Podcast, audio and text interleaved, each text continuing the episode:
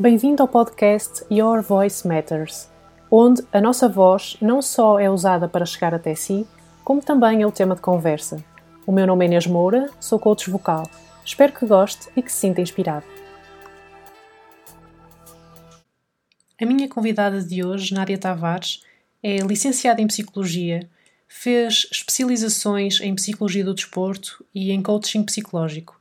Foi atleta de alta competição em basquete, representou Portugal em mais de 100 internacionalizações e foi quatro vezes capitã da seleção. Tem certificação em coaching, em programação neurolinguística e em coaching desportivo. Trabalhou na Federação Portuguesa de Basquetebol, acompanhando diariamente os centros de alto rendimento feminino e masculino, as seleções nacionais e também colabora em formação de treinadores e de árbitros. Atualmente trabalha no Departamento de Psicologia do Sporting Clube de Portugal, na Academia de Futebol de Alcochete. Tem a sua própria empresa, a Dream Achieve, onde fala sobre o componente mental, seja com artigos, vídeos, podcasts, palestras e formações. É autora de dois livros, Mindset de Atleta e Mindset das Lesões, o lado psicológico de ficar de fora. A Nádia é também minha amiga de infância, conhecemos-nos enquanto adversárias e logo ficamos amigas. Mais tarde, os nossos caminhos voltaram a cruzar-se. Vamos então à conversa com a Nádia.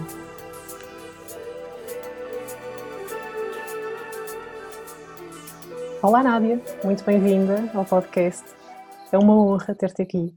Uh, tu és psicóloga, és blogger, és uh, uma pessoa que, que, está muito presente, uh, quer nas redes sociais, quer também fora, no teu trabalho enquanto psicóloga de desporto. Um, Fala-nos um pouco sobre, primeiro, o que é que tu fazes concretamente, o que é que é isso de um psicólogo de desporto, de alto rendimento, e conta-nos um bocadinho a tua história, como é, que chegaste, como é que chegaste até aqui, ao teu trabalho, que é tão interessante. Ok, uh, primeiro, olá, obrigada pelo convite, também é uma honra poder estar aqui contigo. Uh, já nos conhecemos há bastante tempo e agora os nossos caminhos voltam-se a cruzar, é, talvez quase há 20 anos, desde o do tempo das bolas de basquete, não é? E agora as nossas profissões vão se cruzando em algumas coisas, não é? Então também é muito bom poder estar aqui a partilhar um bocadinho contigo. Uh, como é que a psicologia do desporto surge? O que é que eu faço? Uh, pronto, eu fui atleta de alta competição de, de basquetebol. Foi uma das paixões da minha vida. Dediquei muito do meu tempo e muito da minha vida ao basquetebol. Atingi patamares interessantes. Joguei como profissional, joguei na seleção. Um, e, e, pronto, e a gente, quando é atletas, percebemos que muito daquilo que nós fazemos dentro de campo, muitas vezes, vem eu na altura não sabia que era exatamente a psicologia, mas vem muito de como tu estás naquele dia, não é? E de como tu consegues apresentar naquele dia, não é? Uh, se calhar treinaste muito bem durante a semana, mas chegas ao jogo e não consegues pôr em prática tudo aquilo que tu treinaste. Uh, sentes que as coisas são um bocadinho em vão porque tu treinas, não é? Exatamente a pensar na competição e onde é que tu queres chegar. Um, quando tive que abandonar o desporto repentinamente por causa de uma lesão, apesar de não ter sido logo. Um, porque tive algum tempo, se calhar, chateada com, com o basquete por me ter abandonado, entre aspas, tão cedo. Depois comecei a perceber que todas as valências que tinha desenvolvido no desporto que podia pôr em prática de alguma forma. Já era licenciada em Psicologia e comecei a juntar, a juntar peças. Uh, o coaching também entrou na minha vida um bocadinho por aí, uh, muito com, com aquela força da proatividade e de arranjar soluções. E comecei a juntar as capacidades que eu já tinha. Não é? ainda há pouco tempo falava com um amigo meu que está que se sente um pouco sem estar a evoluir e às vezes as pessoas procuram soluções fora delas e eu encontrei-as dentro daquilo que eu já tinha, não é? Era o meu passado como atleta e a minha licenciatura em Psicologia e alguns cursos de coaching que, que entretanto fiz. Um, e foi assim que mais ou menos comecei. Juntaste um, as peças, foste juntando as peças uh, aí do teu percurso e normalmente Sim. quando nós estudamos alguma coisa e nos tornamos bons é porque também nos sentimos relacionados com isso e que é importante para, para a tua vida e para, para aquilo que foi o teu, todo o teu histórico enquanto atleta Sim. e enquanto agora pessoa que ajuda treinadores, atletas uh, a vários níveis e árbitros até um, a terem o melhor, né? a estarem no seu, no seu melhor desempenho. Uma das coisas que eu acho uhum. interessante no teu percurso é que trouxeste um tema que é relativamente, não diria novo, uh, mas que é novo em Portugal e nomeadamente em algumas, em algumas modalidades. Começaste a trabalhar como psicóloga uh, na Federação Portuguesa de, de Basquetebol, um, uhum. E é algo, esta questão do, do, do, treino mental, da parte psicológica de um atleta, um, que é algo relativamente novo cá. Uh, foi por isso que começaste a produzir tanto conteúdo, começaste a falar, a escrever um blog já há alguns anos, entretanto evoluíste para podcast, fizeste vídeos, uhum. fazes lives, tens imensa presença em palestras. Um, uhum. É um tema relativamente novo, foi por isso que começaste a produzir tanto conteúdo e de qualidade que agora vemos. Sim, a psicologia do, do, desporto em si não é nova. Uh, nós temos psicólogos de desporto a trabalhar em departamentos de, de, de instituições desportivas há 25 anos, uh, quase 30 anos, uh, pessoas a produzir investigação. o que eu sentia falta da, na área era conteúdo que fosse um, apetecível para atletas, para treinadores, para pessoas comuns, para, para, para desportistas, para o mundo do desporto. Ou seja, nós tínhamos muita informação para os psicólogos, né? muita informação científica, uh, tudo o resto era muito fechado. Pronto, existe uma componente de confidencialidade no, na psicologia, apesar de na psicologia do desporto ser diferente, mantém-se uma cláusula de confidencialidade, há coisas que nós não, realmente não podemos dizer, mas sobre a psicologia em si, acho que faltava quase que um tradutor para, uh, para a pessoa comum, não é? Para pessoas que não tivessem estudado psicologia. E era isso que eu sentia falta, porque eu andei à procura e a única coisa que eu encontrava era artigos científicos, não é? Ou pessoas sem qualificação a falar sobre alguma coisa, alguma técnica que às vezes nem faz sentido em, em, em todas as situações. Então vi um espaço importante para começar a juntar as duas coisas, a parte científica e a parte prática. E eu acho que no mundo do desporto é isso que ganha, é a parte prática. Nós conseguimos pegar numa coisa que seja séria, científica, e conseguimos traduzir para aquilo que é prática. Então comecei com histórias minhas de atleta. Uh, muita gente uhum. se foi identificando, mesmo não sendo atletas, toda a gente passa por situações que tem que se superar e que, ou que é humilhado, ou que tra trabalha muito para uma coisa e depois não consegue.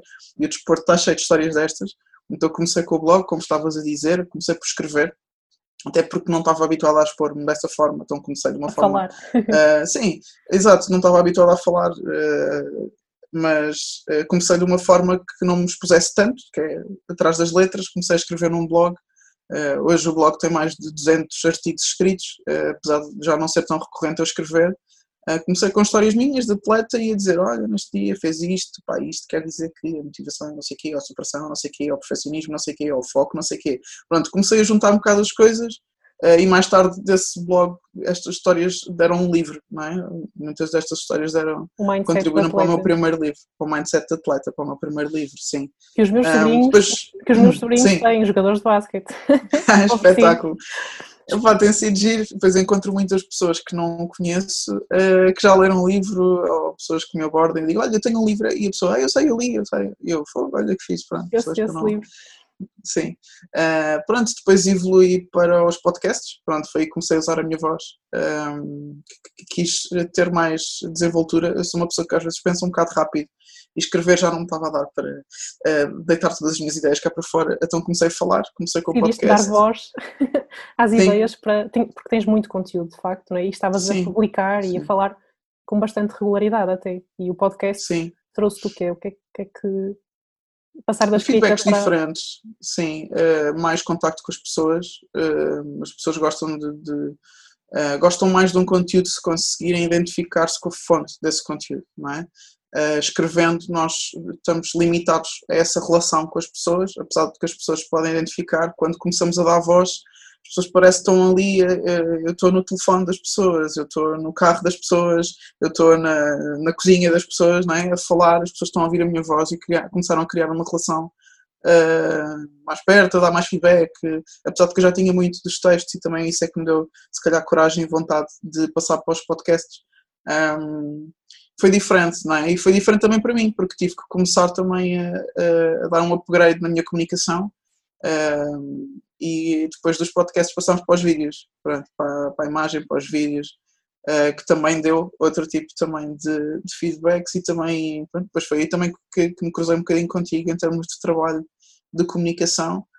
Um, porque senti que, que, podia, que podia melhorar e que tinha potencial para melhorar nesta área de, de falar e de, e de estar, e de me apresentar e de me expressar. É de outras formas. É interessante que, que, a tua voz faz muito parte da tua marca, não é? Quando se associa uhum. a Nádia Tavares, tem uhum. esta, esta voz aqui que nós já ouvimos há tanto tempo em podcast e nos vídeos e tudo mais. E, uh, como é que, quais é que foram para ti qual ou qual o teu principal desafio quando passaste da escrita para o podcast e depois para os vídeos? Uh, falaste uhum. há pouco do upgrade. Qual foi para ti o desafio? que é que tu, quando é que tu sentiste que, epá, tenho que dar Sim. aqui, se calhar, outras? É, assim, eu... É, na verdade, isto até tem um background engraçado que é, eu quando era mais nova eu tinha algum complexo com a minha voz, porque a minha voz é grave, não é? É uma mulher com voz grave, etc. Eu estava assim um bocado... Uh, e depois começou por ser as coisa, a coisa que as pessoas mais elogiavam. Eu tenho, eu, eu acho que o comentário mais uh, espetacular que eu tenho é de uma pessoa que não percebe português, uma pessoa que segue o meu blog em, em, e, e, só fala inglês, porque às vezes escrevo algumas coisas em inglês, uhum. e disse-me: Eu fiquei a ouvir até ao fim, só por causa da tua voz, e não percebi nada. Tu disseste, por favor, começa a fazer também em inglês. Isto já foi há um ano, um ano e meio atrás. Uh, nunca fiz, ainda não fiz, ainda não me aventurei em inglês, está para breve. Uh, mas achei interessante que às vezes aquilo que nós achamos que é o, o, estranho em nós, o esquisito em nós, é aquilo que nos diferencia e é isso que nós devemos abraçar, não é? Então, pronto, deixei fluir e, e, e, é uma coisa que hoje em dia vejo como um ponto forte que é, que é a minha voz. Agora, coisas que tive que fazer upgrade, uh, acho que ao início um, não fazia com tanta estratégia, isso foi uma coisa que eu aprendi contigo, um, e, e, isso fazia com que eu tivesse um pouco insegura. Porquê? Porque quando eu me comecei a expor, eu falava como, como falo aqui contigo e como falo com qualquer pessoa. Um, e às vezes, quando eu começo a falar de um tema que me apaixona, a paixão vem toda, não é? E se eu tiver que estar mais acesa, estou mais acesa, e se tiver que estar mais zangada, estou mais zangada, e uh, em determinados momentos a falar, por exemplo, de objetivos, de coisa, de motivação, ou de te comprometeres, etc. Houve alguém que me deu um feedback de género, ai Nádia, tu quando falas, ah, eu sinto muito pressionada, devias falar mais assim, uma voz mais radiofónica e mais calma para as pessoas gostarem de te ouvir e não apresentar as pessoas. Eu, ah, se calhar tenho que pensar, porque agora estou a falar para as pessoas, tenho que me adaptar. E depois comecei-me a adaptar e houve alguém que me disse, Nádia, eu gosto da tua paixão, volta a falar como tu falavas, e não sei o quê. E eu, ah, o que é que eu faço agora? O que é que eles querem, afinal? O que é que eles querem? Yeah, o que é que eles querem? Então acho que o upgrade foi encontrar o meu estilo e estar à vontade com isso e perceber que quando nós trabalhamos no nosso estilo e nos aprimoramos, nos aperfeiçoamos, nos especificamos, não é, para um público, também há outro que não vai querer e está tudo bem, não é? Nós não podemos agradar todos os públicos, nós temos um tema e nós temos um conteúdo e nós temos algo para entregar e isso é estratégico, não é? Uhum. Obviamente que eu não vou, não, não vai toda a gente gostar de mim, de certeza que há muita gente aí fora que sabe muito bem falar de física quântica, mas a mim pessoalmente não me interessa muito, né? primeiro porque não percebo nada, mas a pessoa deve ser muito boa a fazê-lo e tem o seu público, então eu acho que um, um, dos erros que às vezes as pessoas cometem é querer falar para toda a gente, não é? principalmente pessoas do desenvolvimento pessoal querem falar para toda a gente, não é? Uhum. E eu acho que todos nós temos algo distinto para um público específico e acho que abraçar isso é um upgrade. Acho que abraçar o nosso estilo pessoal é um upgrade, porque depois a gente recebe uma crítica, por exemplo, ah, não, estás a falar muito assim. E, e, para mim deixa de ser crítica, porque eu quero falar muito assim. Se calhar a pessoa é que não gosta, então a pessoa não é o meu público. E não há problema. Então é. deixa de ser uma crítica para mim. Uhum.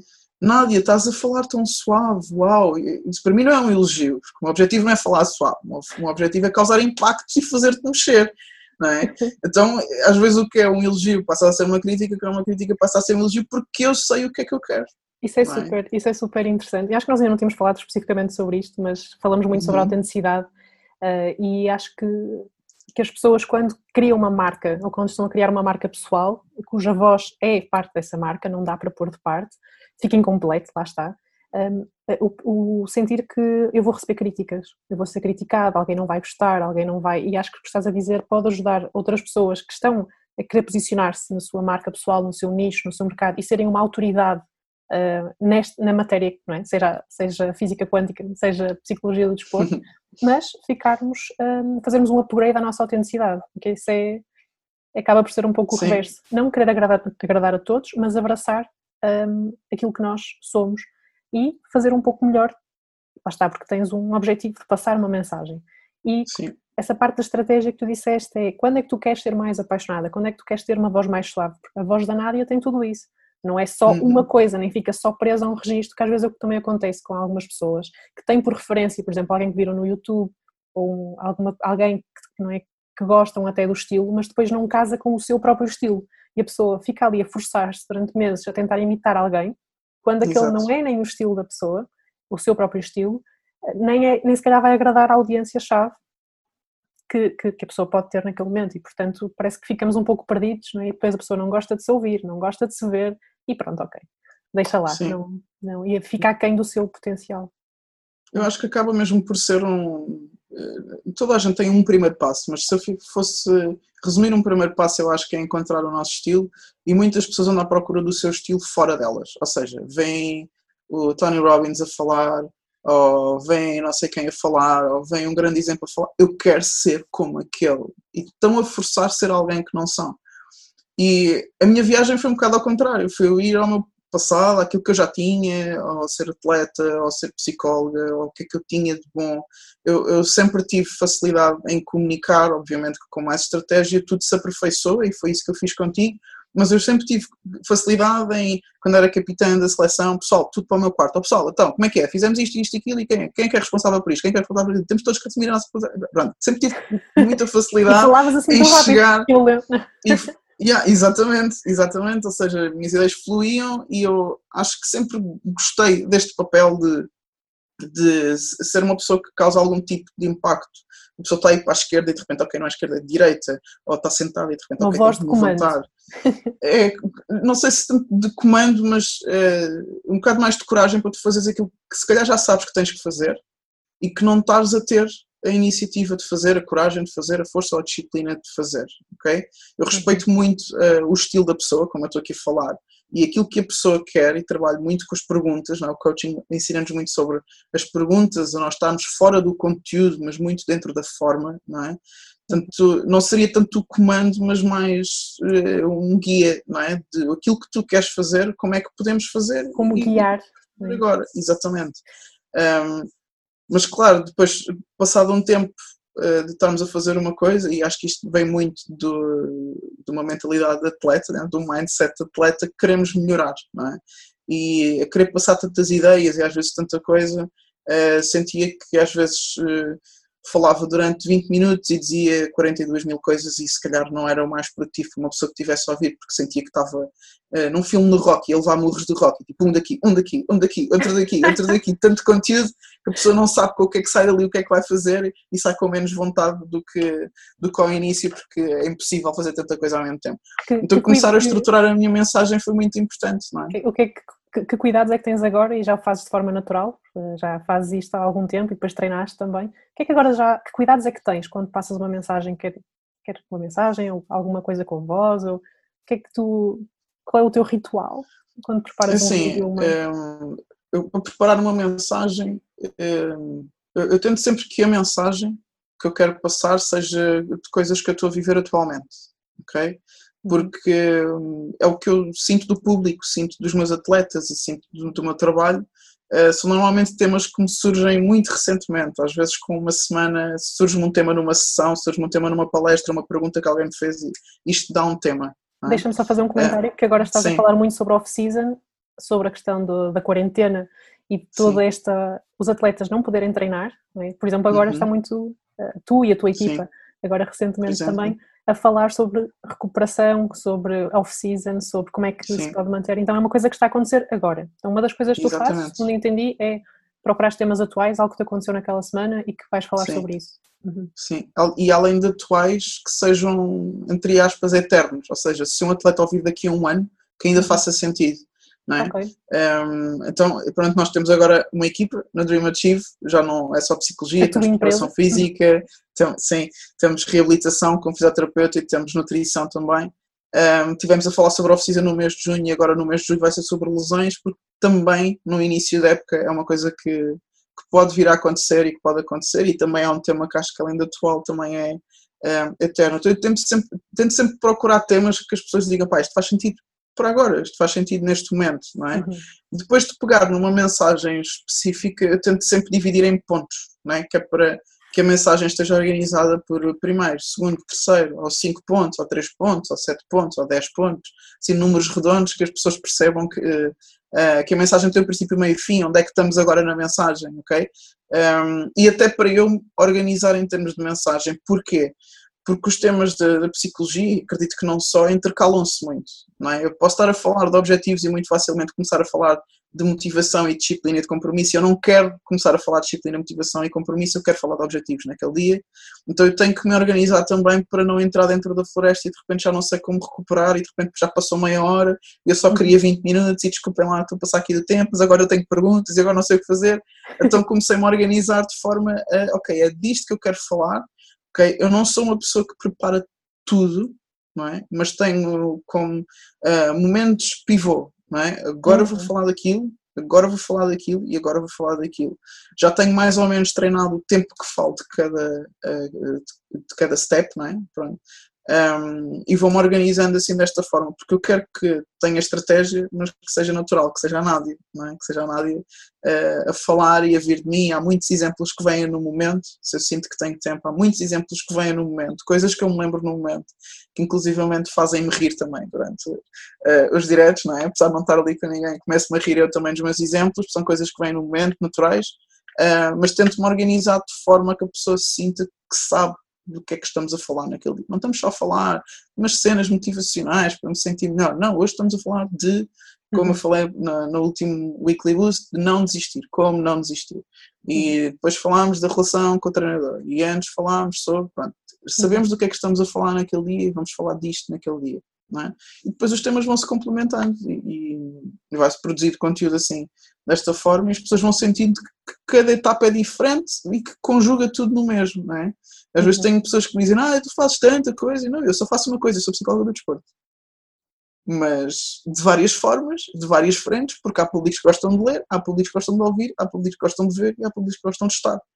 Então eu gosto de fazer várias coisas, mas eu só faço uma coisa, eu sou consistente naquilo que eu faço.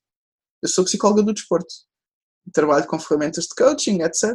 Mas é, há um objetivo e um propósito é, no meio disto tudo: é transformar a psicologia do desporto acessível para pessoas do dia a dia. Ao mesmo tempo, claro que tenho uma carreira mais científica, estou a fazer doutoramento e faço outras coisas e, e, e quero estar envolvido em outras coisas, mas eu sinto que o meu propósito é muito ligar a parte científica e a parte prática da psicologia do desporto, que essa é a minha missão. E descodificar, uhum. como tu disseste no início desta conversa, de tornar um tema que estava, que era, era mais acessível à parte científica e torná-la mais acessível às pessoas. Isso faz-me lembrar também que é um pouco uh, a minha missão, quando eu venho de uma área altamente científica e muito detalhada e muito, enfim, com muitos estudos sobre tudo, mas ninguém cá fora estava a ter acesso a esses estudos e a essa forma de trabalhar e então é importante trazer aqui um descodificar e encontrarmos a nossa voz naquilo que é um nicho que faz sentido para nós, que faz Sim. sentido para o nosso trabalho e, e seres uma intérprete, como estavas a dizer, é. uh, passar dessa parte científica toda para as pessoas que gostam de estar, que gostam de ouvir, que gostam de ler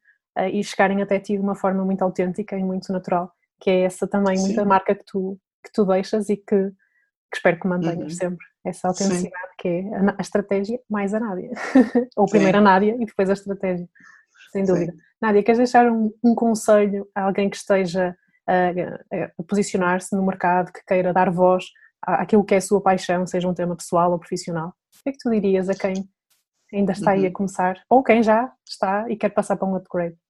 Sim, olha, eu acho que tu disseste agora uma coisa que pode resumir um pouco a minha conversa e ao mesmo tempo passar essa mensagem. Quando disseste a Nádia mais a estratégia, eu acho que é mesmo isso, é a pessoa encontrar-se, né? é a Inês mais a estratégia, é o João mais a estratégia. E o que é que é isso? É eu encontrar-me, como eu dizia há pouco, em mim, não é? nas minhas capacidades. Não é? Nós tornamos bons e temos vontade de trabalhar mais naquilo em que nós temos competência e sentimos que temos competência. E às vezes eu vejo tanta gente à procura de ter competência em coisas que o outro tem competência.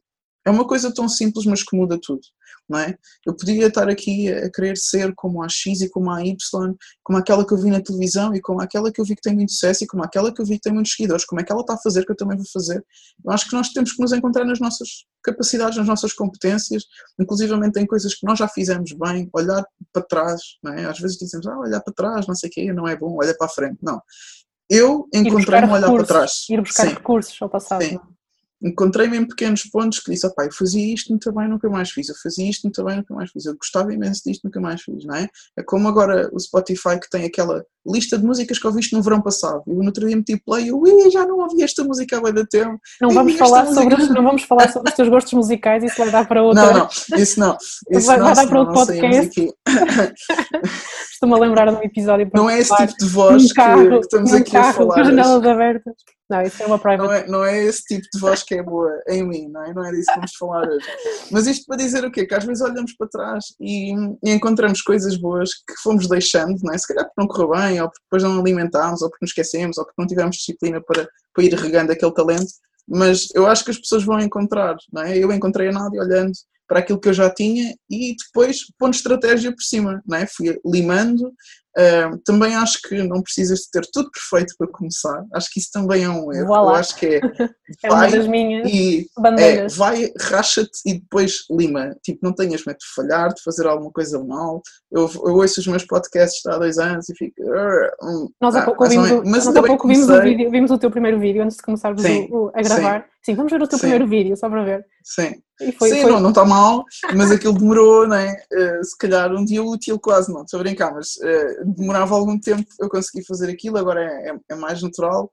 Um, mas pronto, eu acho que o essencial é a pessoa encontrar o seu estilo, porque se a pessoa encontrar o seu estilo, pá, não interessa, e críticas e pessoas que digam que não, eu já ouvi tanta coisa do, do lado menos científico, que sou muito científica, do lado mais científico, que sou pouco científica, uh, do lado mais teórico, sou muito prático, do lado prático, sou muito teórico. Ou seja, estou a tentar juntar as duas, não é? Uhum. Uh, mas tenho um nicho de pessoas uh, que gosta do que eu faço, que é o meu público, que está a crescer, que está a começar a evoluir, inclusivamente para áreas que eu nem sequer estava à espera, e, e tudo se deve a muita consistência, porque são já alguns anos em que não há uma semana de descanso e eu não me sinto cansada porque é o que eu gosto.